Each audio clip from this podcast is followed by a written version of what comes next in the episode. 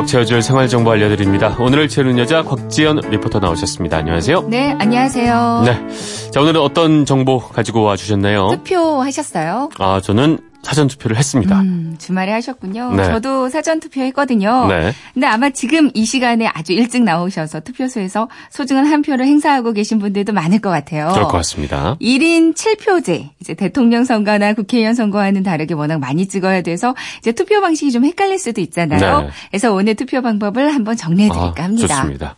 아, 이게 뭐 당연한 건데도 불구하고 종종 잊을 때가 있습니다. 일단 가장 중요한 거는 아, 신분증을 신분증. 챙겨가야겠죠. 네. 맞습니다. 주민등록증, 여권, 운전면허증, 공무원증, 국가유공자증, 장애인 등록증, 외국인 등록증, 자격증 이렇게 관공서 또는 공공기관이 발행한 사진이 부착된 신분 증명서 다 무방하거든요. 네. 그러니까 가져갈 준비물은 이 신분증 이 중에 하나만 챙기시면 되겠어요. 네. 투표 순서는 어떻게 될까요? 이제 신분증을 보여주면서 본인 네. 확인을 먼저 하고요. 네. 서명하세요 하면 이제 선거인 명부에 서명하시면 됩니다. 네. 그리고 나서 투표용지를 받으면 되는데 투표용지는 뭐 연두색, 노란색, 하늘색, 청회색, 연미색 등등 일곱 장 아, 모두 색이 많더라고요. 다르게 네. 제작이 돼 있거든요. 근데 총 두 번에 걸쳐 받게 됩니다. 네. 사전 투표 때는 일곱 장 한꺼번에 어, 받으셨잖아요. 저도 한꺼번에 받았어요. 네. 근데 오늘은 두 번에 걸쳐 받게 된다는 점을 기억해 주세요. 네.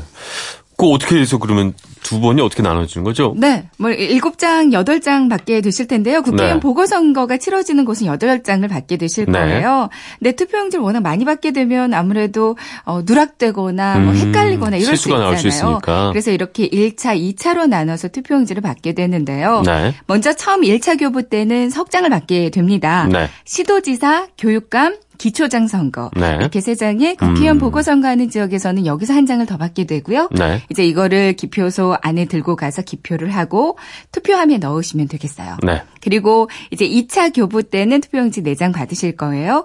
지역구 광역의원, 지역구 기초의원, 비례 광역의원, 그리고 비례 기초의원 이렇게 4장을 네. 받게 됩니다. 역시 기표 후에 투표함에 넣으시면 끝나요. 두 번째가 의원들이고, 그렇죠? 첫. 번째가 단체장들, 네. 교육감까지 해서 뽑는다고 보시면 될 것 같습니다. 네.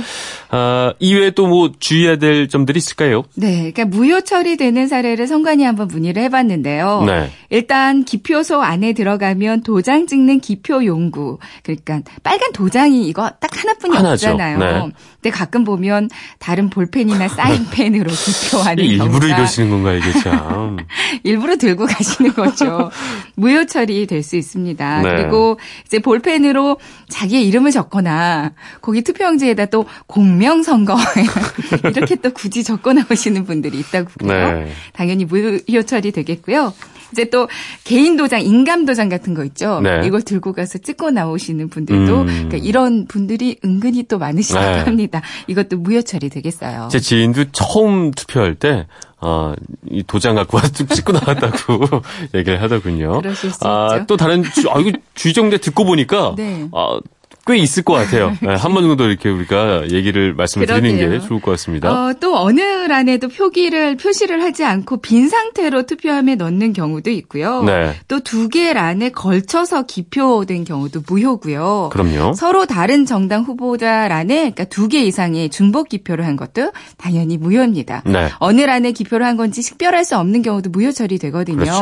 그러니까 기표사 안에 들어가면 도장 찍는 기표용구 비치가 되어 있잖아요. 네. 반드시 이걸로 투표 용지 한 장당 한 명의 후보자에게만 기표하시면 되겠어요. 네. 또 한 가지 정당 기호만 보시고 투표하시는 분들도 분명 계실 텐데요. 네. 근데 교육감은 정당이 후보자를 추천하는 게 아니기 때문에 투표 용지에 기호가 없습니다.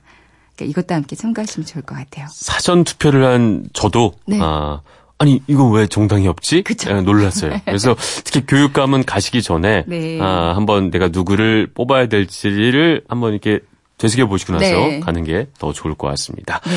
투표 인증샷을 인터넷에 올리는 거 이게 이제 가능하죠? 그렇습니다. 뭐 과거에는 엄지손가락을 내밀거나 V자를 하거나 네. 그러니까 특정 후보를 연상시킨다는 이유로 금지됐었잖아요. 네. 근데 지난해 2월 선거법 개정으로 이런 인증샷을 뭐 소셜 미디어나 인터넷이나 문자 메시지에 올리는 행위들은 모두 허용되고 있습니다. 네. 다만 투표 당일에 온라인을 통하지 않고 직접 거리에 나와서 선거 운동을 하는 거는 여전히 음. 위법이고요.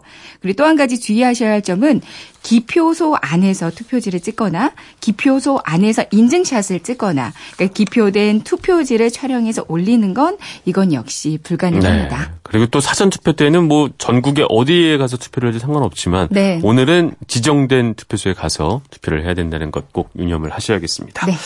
네, 오늘 중요한 날이죠. 아, 중요한 날에 참 알찬 정보였습니다. 지금까지 오늘을 채운 여자 곽지연 리포터였습니다. 고맙습니다. 네, 고맙습니다.